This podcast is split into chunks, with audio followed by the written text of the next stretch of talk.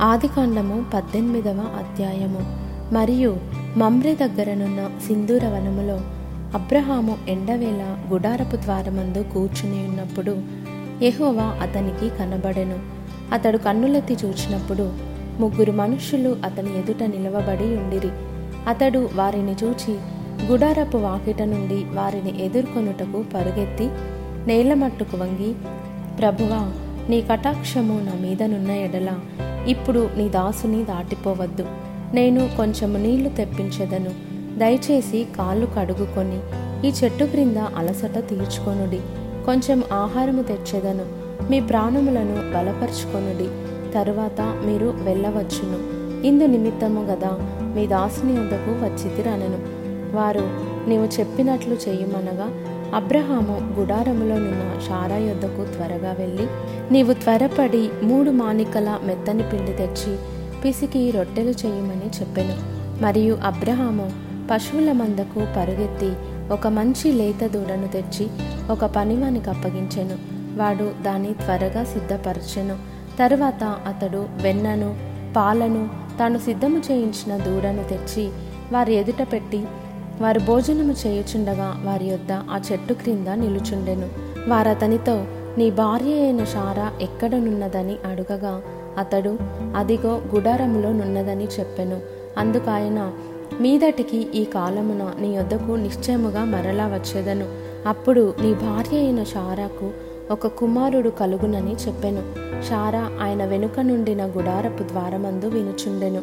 అబ్రహామును షారాయును బహుకాలము గడిచిన వృద్ధులై ఉండిరి. స్త్రీ ధర్మము షారాకు నిలిచిపోయెను గనుక షారా నేను బలము ఉడిగిన దాననైన తరువాత నాకు సుఖము కలుగునా? నా యజమానుడును వృద్ధుడై ఉన్నాడు గదా అని తనలో నవ్వుకొనెను. అంతట యహోవా అబ్రహాముతో వృద్ధురాలనైనా నేను నిశ్చయముగా ప్రసవించదనా అని షారా నవ్వనేలా యహోవాకు అసాధ్యమైనది ఏదైనా నున్నదా? మీదటికి ఈ కాలమున నిర్ణయ కాలమందు నీ యొద్దకు తిరిగి వచ్చేదను. అప్పుడు షారాకు కుమారుడు కలుగుననెను షారా భయపడి నేను నవ్వలేదని చెప్పగా ఆయన అవును నీవు నవ్వితివనెను. అప్పుడు ఆ మనుష్యులు అక్కడ నుండి లేచి సొదమ తట్టు చూచిరి. అబ్రహాము వారిని సాగనంపుటకు వారితో కూడా వెళ్ళెను. అప్పుడు యహోవా నేను చేయబోవు కార్యము అబ్రహామునకు దాచేదన? అబ్రహాము నిశ్చయముగా బలము గల గొప్ప జనమగును. అతని మూలముగా భూమిలోని సమస్త జనములను ఆశీర్వదింపబడును. ఎట్లనగా యెహోవా అబ్రహామును గూర్చి చెప్పినది అతనికి కలుగజేయునట్లు తన తరువాత తన పిల్లలను తన ఇంటివారును నీతి న్యాయములు జరిగించుచు ఎహోవ మార్గమును గైకొనుటకు అతడు వారికి ఆజ్ఞాపించినట్లు నేను అతని నెరిగియున్నానెను మరియు ఎహోవా సొదుమ గుమర్రాలను గూర్చిన మొర గొప్పది గనుకను వాటి పాపము బహుభారమైనది గనుకను నేను దిగిపోయి నా యొద్దకు వచ్చిన ఆ మొర చొప్పుననే వారు సంపూర్ణముగా చేసిరో లేదో చూచెదను. చేయని ఎడల నేను తెలుసుకొందుననెను. ఆ మనుషులు అక్కడ నుండి తిరిగి సొదమ వైపుగా వెళ్ళిరి. అబ్రహాము ఇంకా ఎహోవా సన్నిధిని నిలుచుండెను. అప్పుడు అబ్రహాము సమీపించి ఇట్లనెను. దుష్టులతో కూడా నీతిమంతులను నాశనము చేయుదువా? ఆ పట్టణములో ఒకవేళ ఏ పది మంది నీతిమంతులుండిన ఎడల దానిలోనున్న ఏ పది మంది నీతిమంతుల నిమిత్తము ఆ స్థలమును నాశనము చేయక కాయవా? ఆ చొప్పున చేసి దుష్టులతో కూడా నీతిమంతులను చంపుట నీకు దూరమవునుగాక.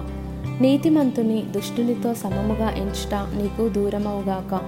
సర్వలోకమునకు తీర్పు తీర్చువాడు న్యాయము చేయడా అని చెప్పినప్పుడు ఎహోవా సొదుమ పట్టణములో ఏ పది మంది నీతిమంతులు నాకు కనబడిన ఎడల వారిని బట్టి ఆ స్థలమంతటిని కాయుదుననెను.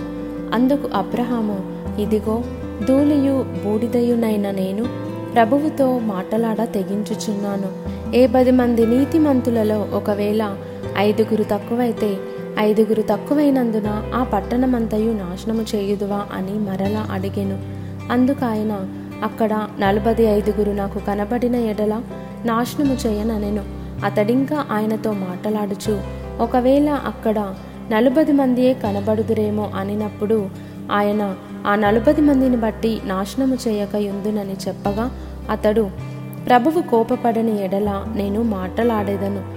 ఒకవేళ అక్కడ ముప్పది మందియే కనబడుదురేమో అనినప్పుడు ఆయన అక్కడ ముప్పది మంది నాకు కనబడిన ఎడల నాశనము చేయననెను. అందుకతడు ఇదిగో ప్రభువుతో మాటలాడ తెగించి తిని. ఒకవేళ అక్కడ ఇరవై మంది కనబడుదురేమో అనినప్పుడు ఆయన ఆ ఇరవై మందిని బట్టి నాశనము చేయకుందుననగా అతడు ప్రభువు కోపపడని ఎడల నేను ఇంకొక మారే మాటలాడేదను. ఒకవేళ అక్కడ పది మంది కనబడుదురేమో అనినప్పుడు ఆయన ఆ పది మందిని బట్టి నాశనము చేయక యుందుననెను ఎహోవా అబ్రహాముతో మాటలాడుట చాలించి వెళ్ళిపోయెను. అబ్రహాము తన ఇంటికి తిరిగి వెళ్ళెను.